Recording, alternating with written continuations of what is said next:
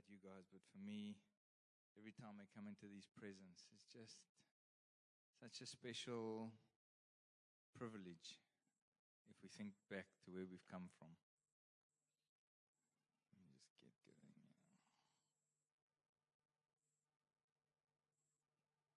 Let me just pray. Ah, here we go. Father God, just as I share tonight what I believe you've put on my heart, Lord, that I represent you, represent your words well, God. Thank you for the just the honor of being able to share your word. I pray, Lord, that uh, you'd continue to do what you've started in us tonight, Lord. There's so many little things that uh, just been shared in worship and the prayer meeting, which show that you are speaking to us as your people, Lord. And uh, Lord, I love it, God. I love it that we don't have to be in control, Lord. That we can just let you be God.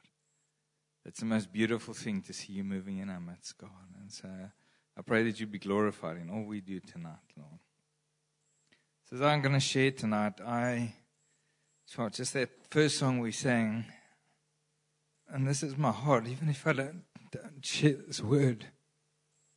Glorious Father, Son, and Spirit, now with man, are intertwined. Beautiful. And my heart is that that is what we'll leave here with tonight. Intertwined with our Father. Bible talks about us being one as He is one, which is mind blowing. I mean, we can't struggle to get one on one going here with married couples, and how to be one with Father just freaks me out. But He is the God who can do the impossible possible with us. So, anyway, let me get into what we're sharing where we now, 5 2. So, I've entitled this preach, The Battle for Intimacy. Um, so you can see God's been speaking again. He's been speaking to us as a church, um, as a whole, Josh Gen. He's been speaking this word.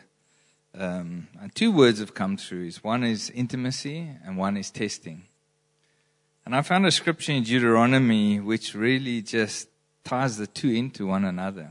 But first I'm going to read that famous scripture in Revelations again. It's Revelation 2, 4 to 5. But I have this against you, that you have abandoned the love you had at first. Remember, therefore, from where you have fallen, repent and do the works you did at first.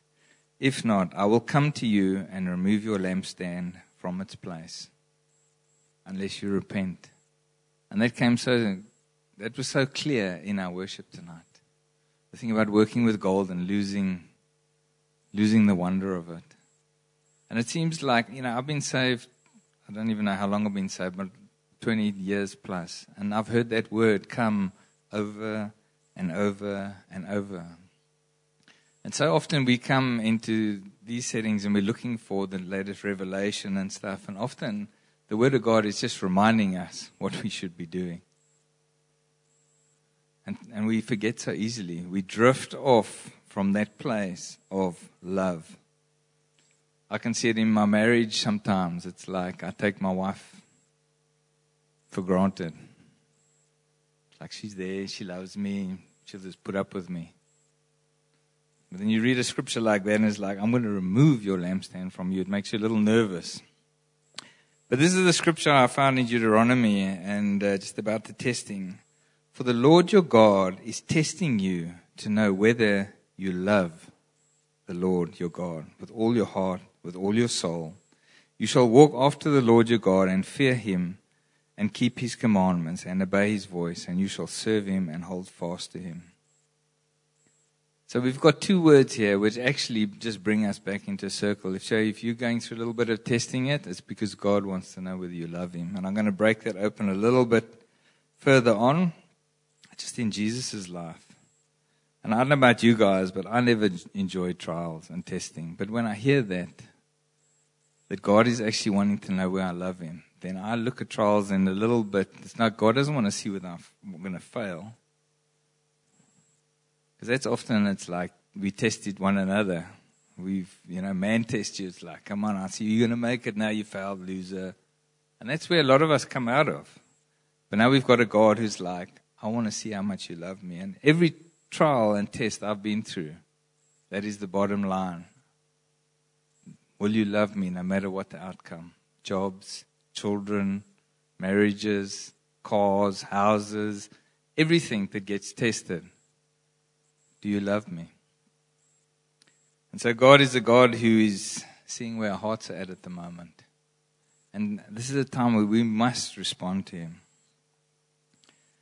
And so I'm going to go back to the thing of the battle for intimacy. So if God is so loving, kind, merciful, compassionate, amazing to be in His presence, as we heard last week, even with Chris's message, why do we struggle to be intimate with Him?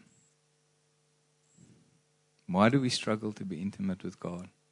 You should think it, I mean, after a meeting like this, it should be the easiest thing in the world. Just wake up, God's presence. I love Him. You're beautiful. You're amazing. And yet often I wake up like, oh, I got that meeting. I've got to go and see that guy. My car's broken. I don't have a job. There's no food in the fridge. That's often what things we wake up with. And so I just want to try and break open a little bit of this thing of why is there such a, a struggle for intimacy and why there's a battle. And just before I do that, in the natural, you can see with us, we've got a whole lot of births going on. Just had one on Friday. Chris and Lisa have had a birth. What does that birth come from? It comes from intimacy. And if we're not intimacy, we're never going to birth. If we don't have intimacy with God, we're never going to birth anything. And so the enemy knows that there's a fight. The enemy wants to stop us being intimate with God. Because if we are intimate with God, if we love God with everything, something's going to be birthed in us that is beautiful. Every time I'm in God's presence and I connect, and the, the impossible things in my heart that I know impossible to change and stuff, God can come and change and birth something new in my life. Anyway, I'm jumping ahead of myself. So I believe in all these little new births and babies around us, and you'll often hear the mommies going ooh and ah on that. Um, of what is possible in our lives. That if we are intimate with Him, that new life can come into our lives. I think of my, myself, you know, me standing here, after I said every time is a miracle. I was a shell, mushroom in the dark kind of guy. Just freak out. I would uh, speak. But because I've been with God over all these years, how God has molded and shaped us because of intimacy, He does the impossible in our lives when we're intimate with Him.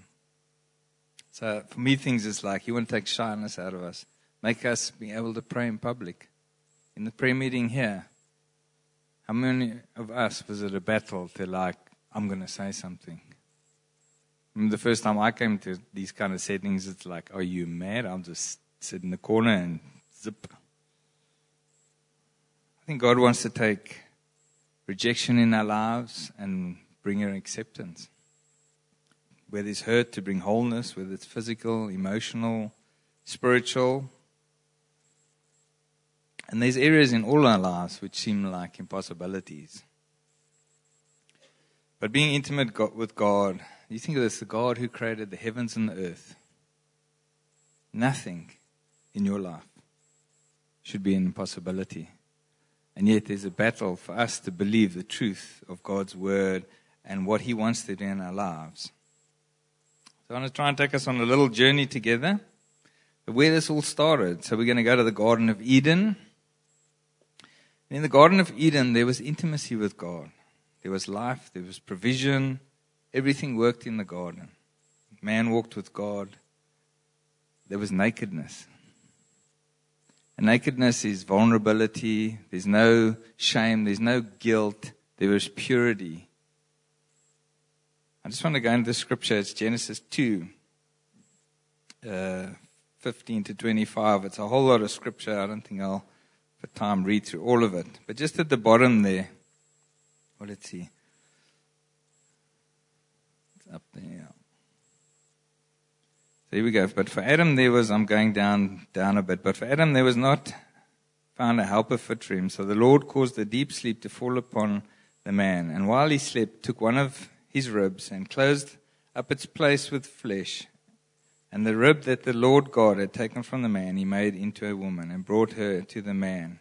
Then the man said, This at last is bone of my bone, flesh of my flesh.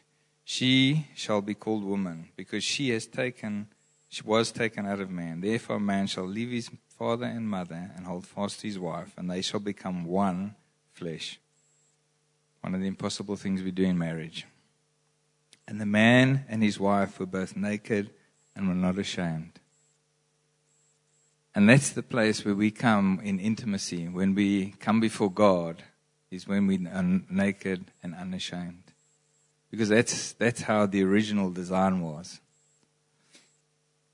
But unfortunately, there was a unhappy little snake roaming around in the garden. And we all know Satan. And I think, uh, I think the devil was actually envious of the intimacy that man and God had.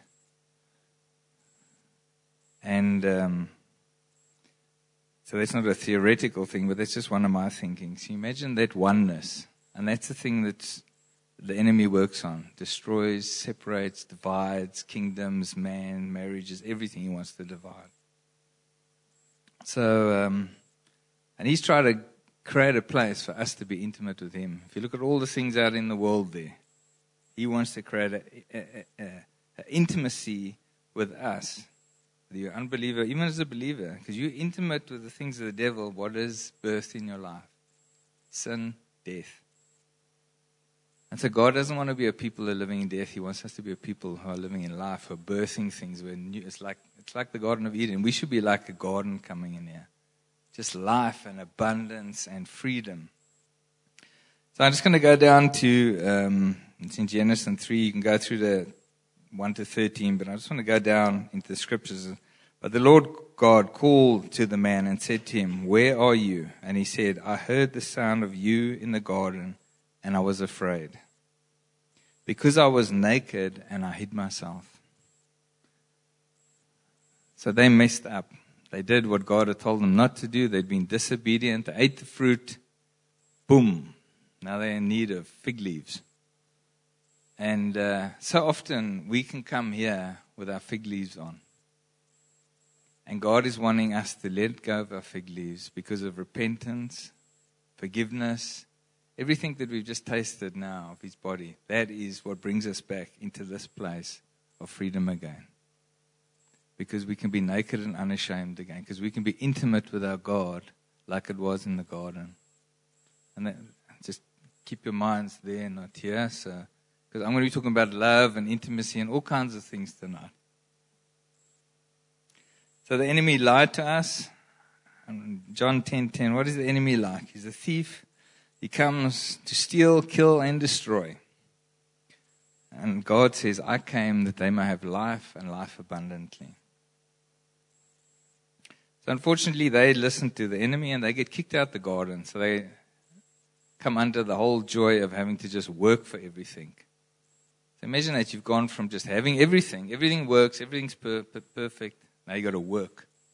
So often that's how we are in this life. We're still under partially under the curse, but everything, a lot of what we do is works driven, works driven because that that curse. But thankfully, Jesus came and He restored intimacy with us through the cross.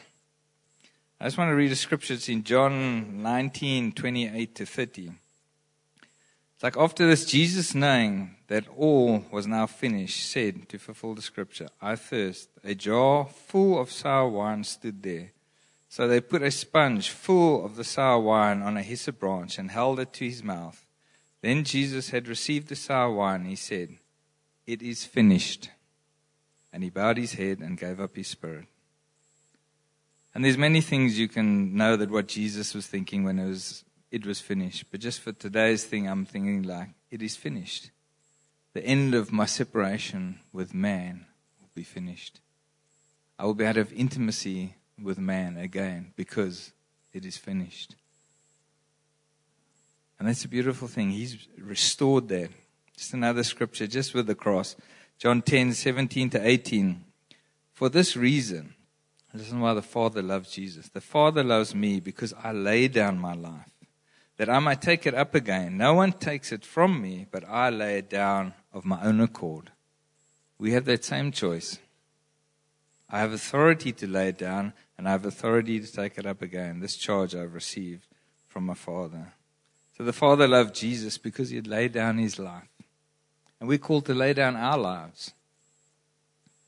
by laying down our lives, often the biggest thing we're killing in our lives is selfishness. Selfishness is probably one of the biggest enemies of intimacy. If I'm a selfish man and I um, just want to do everything my way, I generally don't have such a great relationship with my wife here. And so what we're doing here reflects here. So it can reflect with not just in marriages, but with one another. If we're selfish, you go hang out with a friend and everything he wants to do. Let's do it my way. Let's go to this place. Let's go to this burger place. Let's do my way, my way. How intimate is your relationship with that guy? So, out of a place of having intimacy with God, we should have intimacy with our brothers.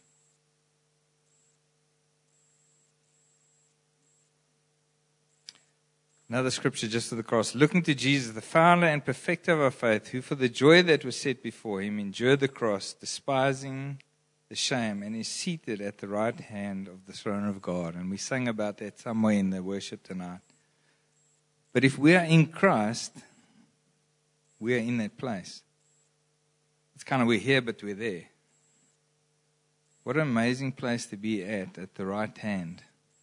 You've got, you think if you're in the courts of a king and the king is sitting and you're sitting at the right hand of the king, you've got his ear, you've got an intimate place to talk things about. That is the place that we have with God. We have a place of intimate relationship with him where we can talk to him, we can share things. He's going to share things to us. So just knowing God, uh, the word yada is a Hebrew word. Um, it actually means to know, and it talks about intimacy. Um, it's actually first used when Adam and Eve slept together. Well, the Bible says they lay together. Um, so they had sexual interactions. And it's crazy. Even today, we, we say people sleep together. But if they were sleeping, what would actually have happened? Not a lot. But yet we refer to that term back then sleeping like it's an intimate thing. Um, so there's something God wants us to know. And just in 2 Peter, he wants us to know him. 2 Peter 3:18 but to grow in the grace and the knowledge of our Lord and Savior Jesus Christ to him be the glory both now and to the day of eternity so this God wants us to know him it's to know Him here, but to know the truth of who He is. Intimacy comes in different levels. Um, I'm going to share a little bit about my story with my wife, getting to know my wife. So, we both came into Josh in the first, when was this, 99. Um, so, yeah, we've been around. So, for a year, Leonie was just a girl walking around out there. And then had opportunity, we prayed for her, and God just knitted something in our hearts together. And a little bit of a friendship started. I was a safe place. Leonie had come from serious abuse. And uh, so trust was issues and all kinds of things. I was uh, also ex broken guy, so I didn't know how to do everything well either. But just the journey of like, so I knew about Leonie. And then I wanted to know Leonie. So I was like, how am I going to get to know Leonie? I got to the place where I had faith, where she was my wife. So now I'm going to start pursuing her in a greater way. So now we spend time together. So that's being intimate. And um, so friendship grew. And uh, she started to trust me. Like, this is a safe guy. He's not up to weird stuff. So anyway, we get married. So now we get married. So now our marriage took three days basically. So on on the what was it? The one day we did the law contract. We got married legally. Then we did the ceremony. And then we went to the not the hotel, but the, the place that we were staying at. And there we should have done the deed, which consummates marriage. So there's three, three phases. But because of hurt, rejection, abuse, mistrust, she was scared to take intimacy to the next level. And if you think of the things that we go through, what some of these things stop us from going to the next level with God. And so I was like, I could have been like, no, I don't care. We married. But I left her. And the amazing thing is, and it freaks me out every time, is God woke her up at four o'clock in the morning and said, You consummate the marriage now. And you know, when God is involved in that level, it's just something beautiful. He restores all the brokenness and something. And God, we all come from different places in life. And God is wanting to bring us to that place where we are really deeply, intimately. So you can know about God but do you know God? And on what level do you know God? Because He's calling us. It's not my idea. He's been calling us as a church back to this place because He wants us to be a fruitful people.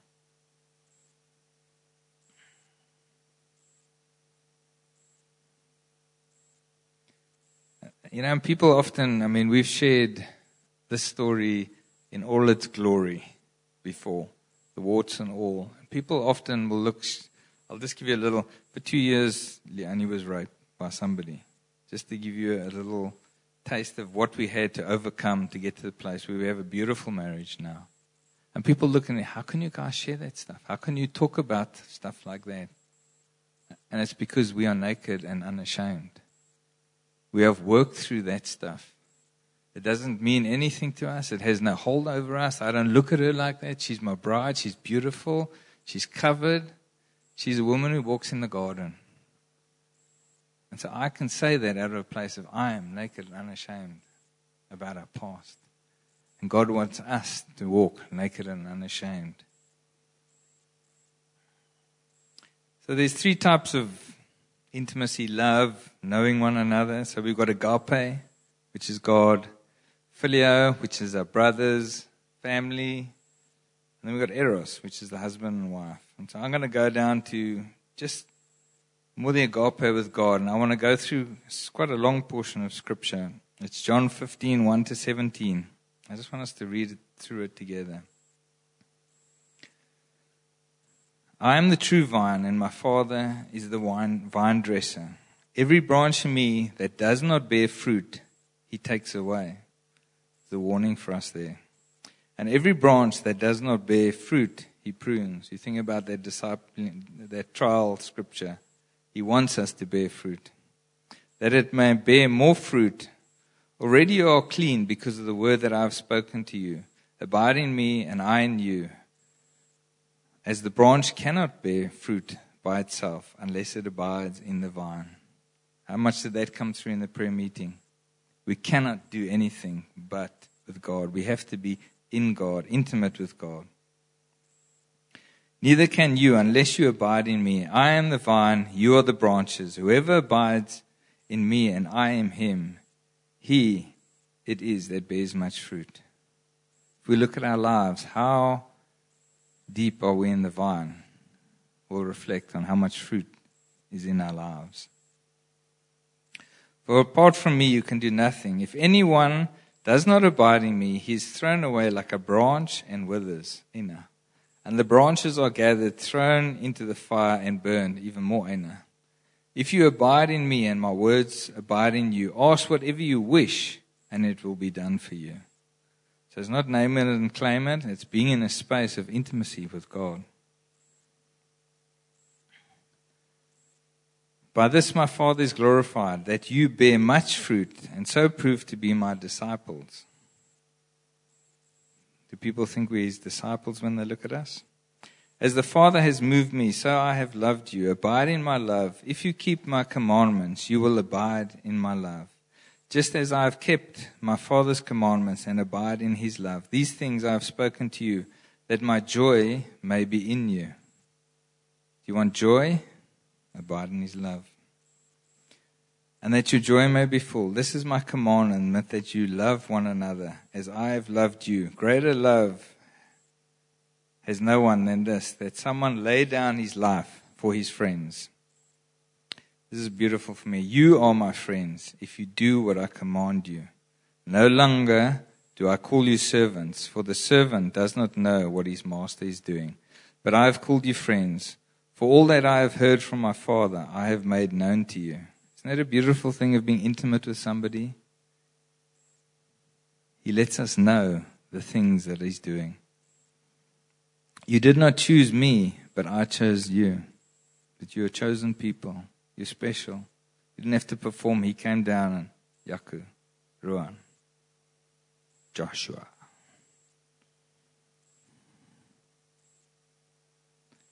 And he not just chose us and he appointed you that you would go and bear fruit and that your fruit should abide. So that whoever you ask, whatever you ask the Father in my name, he will give it to you. These things I command you so that you will love one another. So there's something of there, the of intimacy of abiding God, being one with God, that fruitfulness should come. So if we take that into the natural, look at Chris and Lisa, baby, there's fruitfulness. Talks about the fruit of your loins having a child. One day, Josh.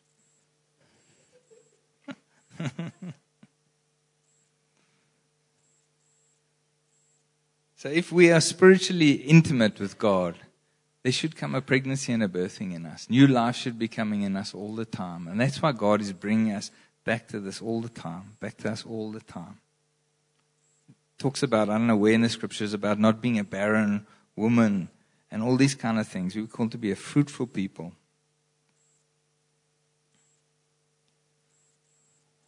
So the, the danger of intimacy uh, is that the, if it's used in the wrong place at the wrong time, it can be a scary thing. So there's a lot of single people here.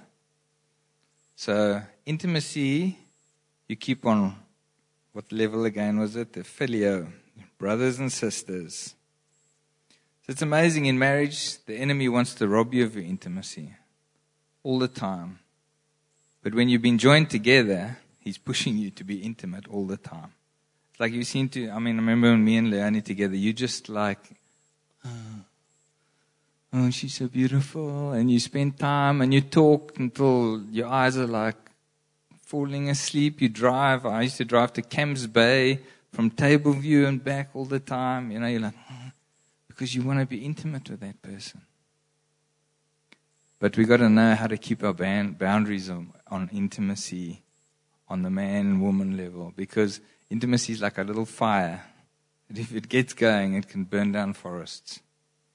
And so for the young guys out there, just watch your intimacy. Intimacy takes effort. It's not just that, that thing about jumping in the pool, it takes effort. It's like, often we think like God must do everything. God has done everything. He's done everything. We messed it up, He fixed it up. And now it's up to us to respond to that love. My relationship with my wife, um, selfishness. One of the biggest things that destroyed intimacy in our marriage was my inability to say sorry. Um, some of you men might relate. I don't want to put that on you, but um, I was very stubborn. And so if I messed up and did something, I had to be told to say sorry so that I could say sorry. And that really niggled my wife a lot. So I'm just trying to be vulnerable, live in the light. And no, no. Yes, Jenny said I was the most stubborn man she'd ever met. But um, yeah, a little bit of legacy I'm trying to get rid of. Um, but that was one of the things that robbed intimacy because now I'm like, I don't say sorry, but then I want to be all smoochy cushy with my wife later in the night. She's like, you got to be kidding. You are arrogant and stubborn. And I don't want anything to do with you. And yet we can be like that with God. It's like, I don't want to repent. I'm not sorry for that. I think I should, I think it's actually justified what I did. But God loved me, bless me, poor, the houses a car. Love me. What about that, that, that? No, that's all right. You know, I think it's fine. You know? There goes our intimacy with God. Often we want to justify our actions and sins, and uh, you know, it talks about a hard-headed people. I could relate to that. I hope none of you do. If you do, then change.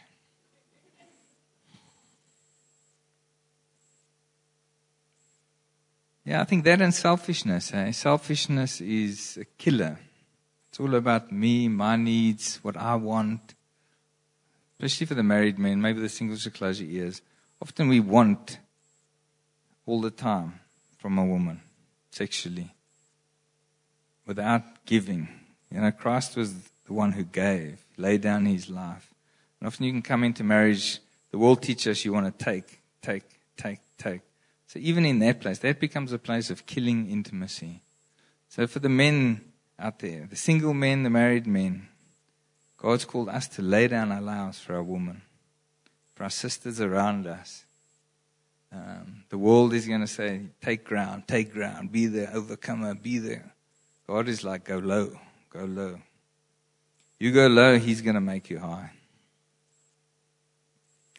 I mean, this is one of the things, you know, one of, Andrew, we had an elders camp at the beginning of the year. I thank God that I wasn't there for the first part, where they had the directing elders thing. So, and this happens a lot in the thing. So, one of the things they asked the guys is, How is your sexual life? So, it can be quite intimidating if you've never been in that kind of format. So, how's, how's it going, guys? How's, you know, how many times a week? Good. And you think, like, geez, that's a little insensitive and crazy. But what the testing is if there's life, there will be intimacy. And intimacy in marriage leads to you know what. So the amount of intimacy you have as a married couple reflects on how well you're doing with one another. So this has to be, for guys in ministry, this has to be guarded all the time. You're looking out, you've got to keep, the Bible talks, I mean, we came in the prayer meeting about that we be one as He's one. But we got to guard this oneness. And ultimately, that oneness leads to the physical side. So there's a reflection of how much, and it's not like, you know, we like 50 times a day on that, but it's like a healthy reflection of what marriage should be. And how intimate are we with God in a week? Could we reflect on how our, our relation with God is? How intimate with, with God are we in a week? Go. So maybe skip that. So just a few lessons from Jesus' life. We're going to go through Matthew from Matthew 3, uh, 16 to 17. So just something of how, what Jesus went through. And this, the thing I want to highlight in this thing is this is my beloved Son, the bottom there, with whom I'm well pleased. This is Jesus. The Spirit of God came on him. And we can look at that and think like that was just a moment. But I believe that this is God affirming his Son for the life up until then, it was like this. That's an intimate moment. You got a child and you sit with your boy. It's like my boy. You're amazing. Well pleased with you.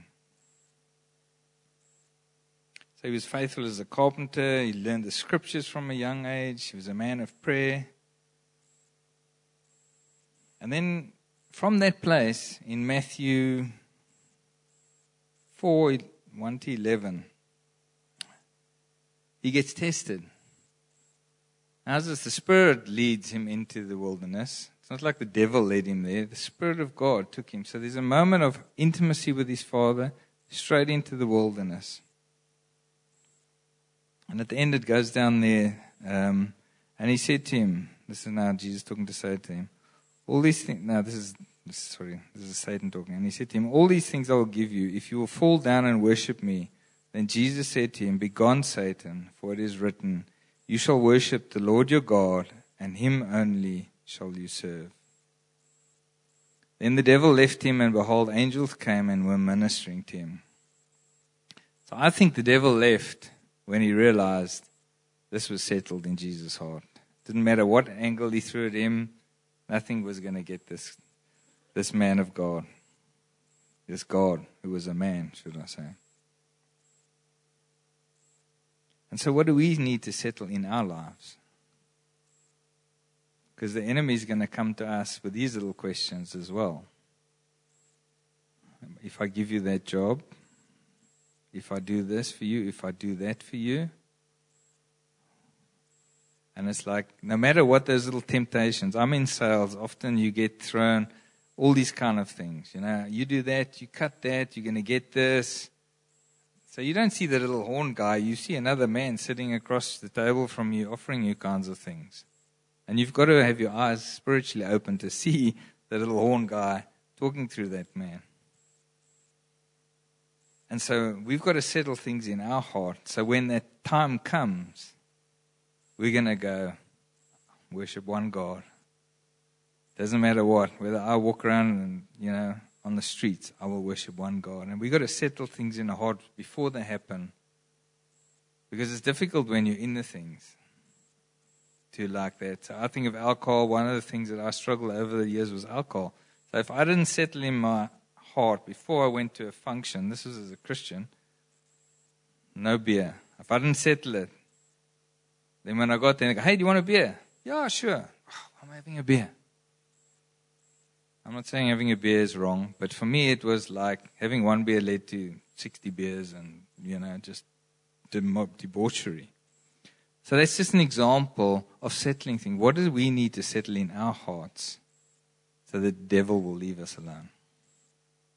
And then straight after that, in Matthew 4 12 to 17,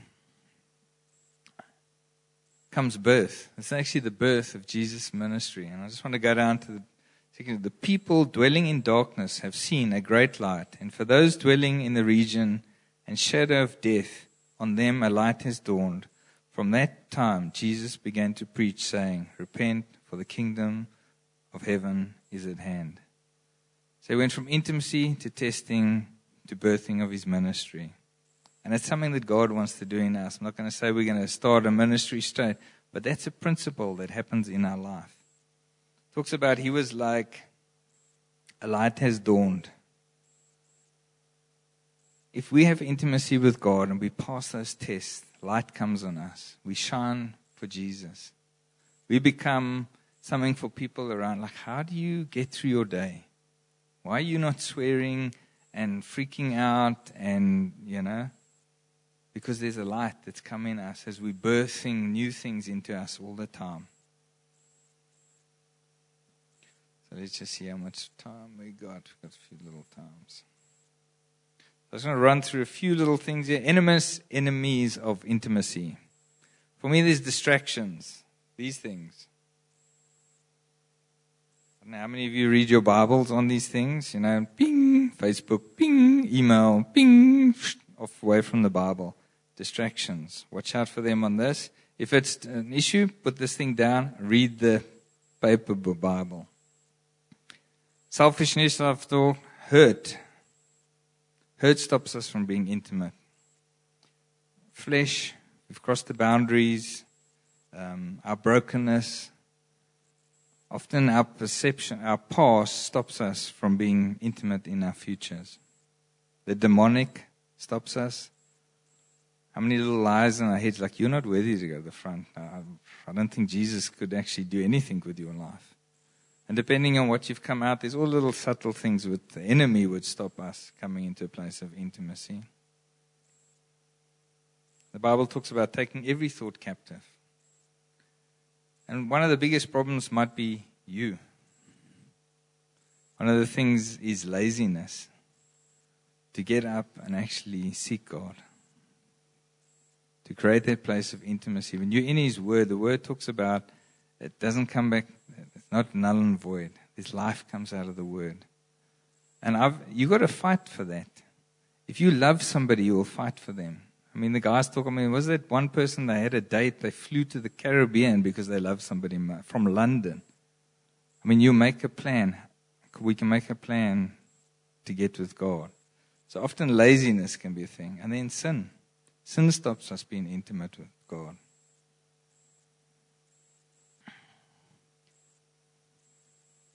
So, how do we create a place of intimacy for you and God? Um, now, I think about going on a date. So if I want to go out with my wife, say she wasn't my wife, and I rock up there, I've got like one shoe on, I haven't bathed for three weeks, my hair is like over here. It's like, hey, so you want to go out for dinner? You want to spend some nice candlelight time with me? Yeah, and she's gone. She's like, what is this I'm thinking? But sometimes we can wonder, why does God run away from me when there's that stuff in our lives? It's like coming to his throne rooms. We, we present ourselves as living sacrifices. So deal with the things in our heart. We've already had a time of response, but let's keep on. This is going to be a life journey. It's never going to stop.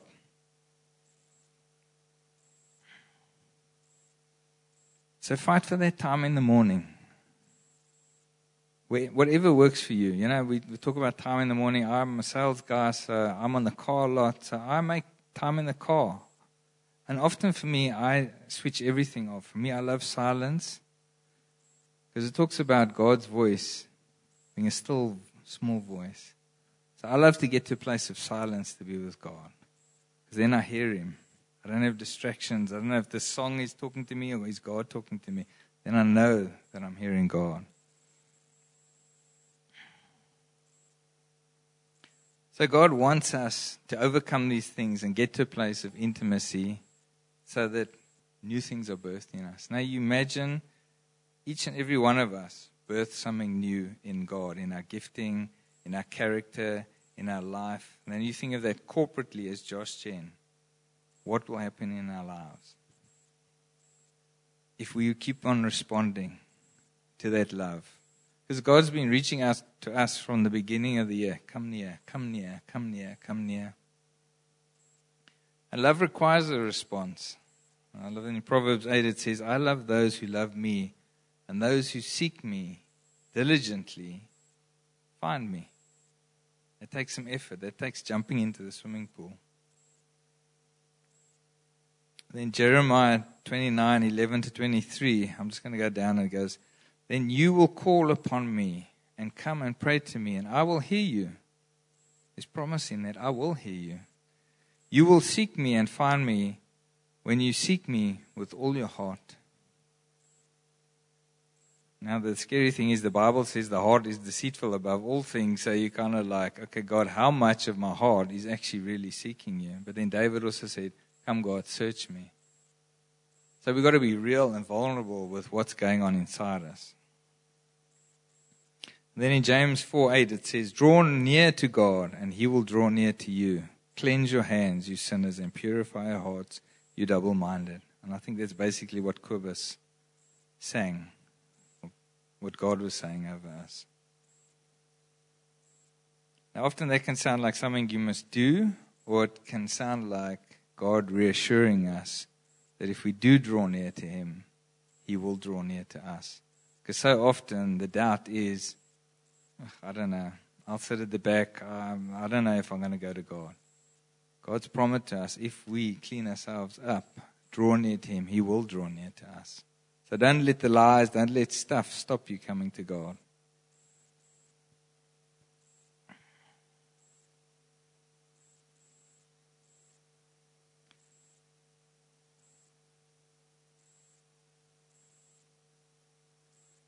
So just something, you know, in this whole process, I was thinking like conception, you have no control over. You can do what you need to do, but you can't actually control when you fall pregnant. But you can control intimacy. You can control nurturing. You can protect. And so we don't know the timing of God birthing things in our lives. There's things that God has spoken over us individually, prophetic words. I've called you to do this. I've said this about you. We can't control that, but we can control the other things. We can control the intimacy. Often we withdraw because, but God, you said, and it hasn't happened. You've probably you've all heard my story. I was said I was going to be an elder like 300 years ago, almost like the early days of Josh Gen. And I went through like heart rendering things because, but God, you said, didn't happen. Let God make us pregnant. Let's nurture it. Let's protect it. So, I just want to end with Chris and Lisa's thing. I think for us as a church, it's it's a prophetic picture for us that God wants to birth something new in us as Durbanville PM. And that means all of us have to be intimate. It's a picture, it's a beautiful picture. Lisa managed to do natural birth, and they went through a thing of they were trusting for natural birth. Then they had some issues with the, the fluid, and uh, will they be able to do it? But they kept on going through in faith for what God had promised them. So there was a testing, and then there was a birthing. She pushed through. They managed to give natural birth, beautiful baby. And there's a picture for us of like, what is God wanting to bring through into us in this time as a congregation? And for, for us to do all the things that we do, for me to stand here as an elder, if I don't do this, there's going to be no life in me. I'm eventually going to wither up and die. To lead your com group, say for Vian, if he's not intimate like that, com group's going to feel like it's strangling. For the guy sitting on the AV desk there, if he's not intimate with God, it just becomes a burden. If you're a worship leader, every week I've got to come up here, set up, and do stuff becomes a burden. All the things that God's calling us to serve in the kids' church, all the things that God, if we're not intimate with God, there's not going to come life on. And God is calling us for more. So, I'm not sure, Yaku, where I'm going to be ending off now. not sure where you want to go with this. Um, but I want to just read us, uh, it's out of Song of Solomon. Solomon 1 1 to 4. The songs of songs, which is Solomon's. Let him kiss me with the kisses of his mouth, for your love is better than wine. Your anointing oils are fragrant. Your name is oil poured out. Therefore, virgins love you. Draw me after you. Let us run. The king has brought me into his chambers. We will exult and rejoice in you. We will extol